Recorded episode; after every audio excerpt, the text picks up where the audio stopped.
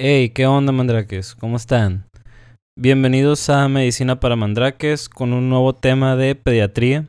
Y hoy hablaremos sobre patología umbilical, que la vamos a dividir en defectos estructurales, en infecciones, en defectos de la pared abdominal y hernias congénitas.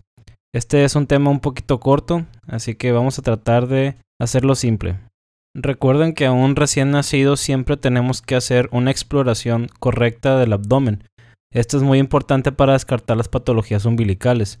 El cordón se desprende en los primeros 15 días de vida, por lo general, pero dentro de los defectos estructurales encontramos la persistencia del conducto ónfalo-mesentérico. Este conducto es una comunicación entre la pared abdominal y la luz intestinal durante la vida fetal, por lo general, este conducto se oblitera y queda totalmente cerrado, pero cuando esto no pasa, da lugar a una fístula y por lo general aparece en el divertículo de Meckel. La persistencia de este conducto da lugar a una fístula que exuda una sustancia de pH alcalino, que puede ser materia fecal, y a la auscultación ruidos hidroaéreos. El diagnóstico se realizará por una fistulografía antes de la resección quirúrgica. Otro defecto estructural es la persistencia del uraco. El uraco es un ligamento que comunica la cápsula de la vejiga urinaria con el ombligo por dentro de la pared abdominal. Y cuando existe una persistencia de este ligamento provoca una fístula que exuda un líquido amarillo transparente de pH ácido similar a la orina. El diagnóstico se realiza de igual manera por fistulografía o una ecografía para determinar su extensión si esta es leve, el tratamiento es conservador, pero si tiene una gran extensión, el tratamiento es quirúrgico. La caída del cordón umbilical también puede asociarse a un defecto estructural. La caída del cordón puede ser del tercer día hasta dos meses de vida. Lo más frecuente es a los 15 días, como ya se los mencioné. El retraso de esta caída puede deberse a la quimiotaxis de los neutrófilos y a infecciones del cordón umbilical. Y pasando de una vez a las infecciones, vamos a hablar de la onfalitis. La onfalitis o infección umbilical del recién nacido corresponde a un enrojecimiento y endurecimiento de la piel alrededor del ombligo, la cual puede acompañarse de supuración o secreción sanguinolenta y de mal olor. Para la prevención, la manipulación del cordón umbilical debe acompañarse siempre del lavado de manos con agua y jabón. Se debe practicar el contacto piel con piel entre la madre y el recién nacido. Esto disminuye el riesgo de la infección debido a que favorece la rápida colonización de la flora normal. También se recomienda la aplicación tópica de clorexidina al 4% después de las primeras 24 horas. Los factores de riesgo son la manipulación no higiénica del cordón umbilical, ruptura prolongada de membranas, infección materna, parto no estéril, prematurez, bajo peso al nacer, cateterización umbilical y deficiencia inmunitaria. Los principales microorganismos son Staphylococcus aureus, que es el más común, Staphylococcus epidermidis, Streptococcus del grupo A, E. coli y Proteus. Los datos clínicos de la onfalitis se caracteriza por edema periumbilical, eritema e hipersensibilidad con o sin secreción de olor fétido. Los datos de extensión de la infección son descarga purulenta, celulitis, linfagitis de la pared abdominal y extensión de la inflamación a tejido celular subcutáneo o afasia profunda. Cuando el diámetro de la infección es de menos de 5 milímetros periumbilical sin datos de respuesta inflamatoria sistémica, el tratamiento es local y medidas de higiene. Cuando el diámetro de la infección es menor a 5 milímetros periumbilical con datos de respuesta inflamatoria sistémica, se inicia tratamiento intravenoso y se valora derivar a segundo nivel.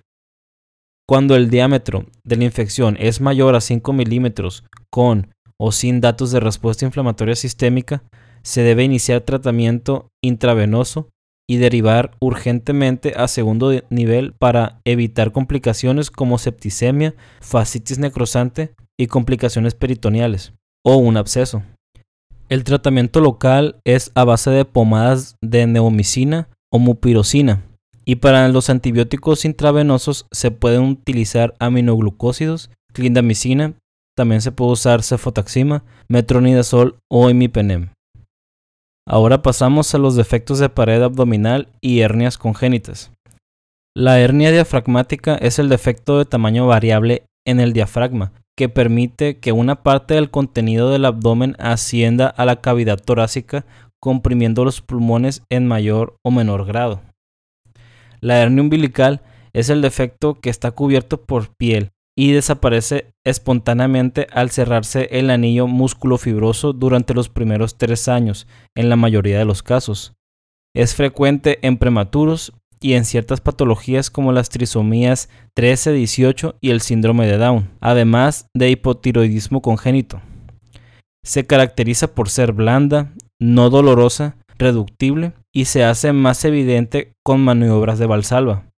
El tratamiento es conservador y solo se realiza hernioplastia si persiste más allá de 3 o 4 años o si la hernia se complica. La onfalocele es la malformación congénita en la cual cantidades variables del contenido abdominal están insertadas en la base del cordón umbilical. Estas vísceras están recubiertas por un saco formado por amnios y peritoneo. Además de asas intestinales, se pueden encontrar hígado, vaso y gónadas, pero esto es muy raro. Cuando se detecta un onfalocele en un bebé que no ha nacido, para evitar la ruptura del saco se realiza cesárea y el tratamiento es quirúrgico. Un diagnóstico diferencial de la onfalocele y de la hernia umbilical es la gastrosquisis, que esta es la protrusión del contenido abdominal a través de la pared abdominal sin involucrar el cordón umbilical, o sea, sin estar cubiertas por peritoneo. En el 10% de los casos de gastrosquisis existe atres intestinal y malrotación intestinal. Se conserva el ombligo, y el manejo es quirúrgico. Estas masas se podrían considerar grandes, que son la hernia umbilical, la onfalocele y la gastrosquisis, pero también existen masas pequeñas como el granuloma y el pólipo. El granuloma aparece al caerse el cordón por infección leve o por epitelización incompleta, y es un tejido blando, granular, vascular, rojizo o rosado no doloroso, que sangra con facilidad y puede tener una secreción mucopurulenta. Se trata con cauterización con nitrato de plata. El pólipo diferencia es rojo brillante y duro. Se produce por persistencia de la mucosa intestinal en el ombligo y el tratamiento es quirúrgico. Y bueno chicos, eh, esto ha sido todo por el tema de patología umbilical. Les manda un saludo Ed Requejo y nos vemos en el próximo tema de pediatría. Saludos.